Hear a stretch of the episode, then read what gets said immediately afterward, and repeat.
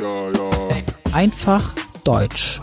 Nachrichten in leichter Sprache. Moin, hallo und herzlich willkommen. Heute ist Freitag, der 30. Juni 2023. Und das sind die Nachrichten der Woche. Wir beginnen mit Nachrichten aus Deutschland. In der Stadt Sonneberg in Thüringen war am Sonntag eine Wahl zum Landrat. Ein Landrat ist der politische Chef von einem Landkreis. Jetzt gibt es in Sonneberg den ersten Landrat in Deutschland von der Partei AfD. AfD, das heißt Alternative für Deutschland. Die Partei ist politisch rechts.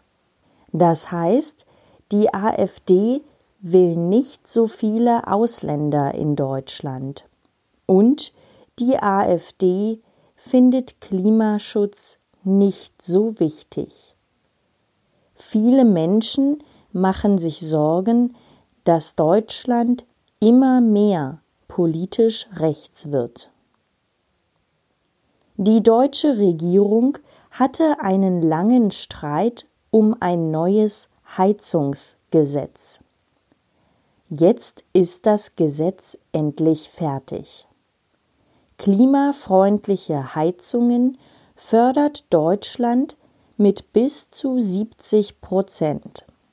Das heißt, Deutschland bezahlt bis zu 70 Prozent von der Heizung. Und Menschen mit wenig Geld bekommen mehr Geld vom Staat für eine klimafreundliche Heizung. Deutschland schickte in dieser Woche 4000 Soldaten nach Litauen. Sie sollen die östliche Grenze der NATO schützen. Auf der anderen Seite der Grenze ist Russland. Die NATO ist eine Gruppe aus mehreren Ländern. Es sind viele europäische Länder, aber auch die USA oder Kanada. Die NATO-Länder wollen Frieden, Demokratie und Freiheit. Die Länder helfen sich gegenseitig und schützen sich im Krieg. Die deutsche Regierung macht Pläne für den Hitzeschutz. Sie will Deutschland vor Hitze schützen. Wegen der Klimakrise wird es immer heißer. Der Hitzeschutz ist wichtig für die Städteplanung. In Deutschland sterben immer öfter Menschen wegen heißen Temperaturen. Im letzten Jahr waren es ungefähr 5000 Menschen. Das sagte Gesundheitsminister Karl Lauterbach. Die letzte Generation, das sind Klimaaktivisten aus Deutschland. Klimaaktivisten wollen das Klima schützen. Deshalb machen sie Aktionen. Die Klimaaktivisten von der letzten Generation kleben sich zum Beispiel auf die Straße. Sie wollen Autos stoppen und Stau machen. Die Polizei hörte jetzt Aktivisten von der letzten Generation ab. Das heißt, die Polizei hörte mit, wenn die Aktivisten mit Journalisten telefonierten. Die Polizei hat auch E-Mails von den Aktivisten gelesen. Die Parteien Die Linke und die SPD finden das nicht gut. Sie denken, die Polizei ist zu hart zu den Aktivisten von der letzten Generation. Und jetzt die Nachrichten aus der ganzen Welt. In Russland gab es am vergangenen Wochenende fast einen Putsch. Ein Putsch, das ist, wenn eine Gruppe die Regierung stürzen will. Bei einem Putsch will eine neue Gruppe die Macht im Land. Jewgeni Prigoschin ist der Chef der Söldnertruppe Wagner. Eine Söldnertruppe das sind Kämpfer im Krieg. Aber es sind keine Soldaten. Eine Söldnertruppe ist nicht Teil vom Militär des Staats. Der Chef der Söldnertruppe, Prigoschin, sagte, es gibt keinen Grund für den Krieg Russlands gegen die Ukraine.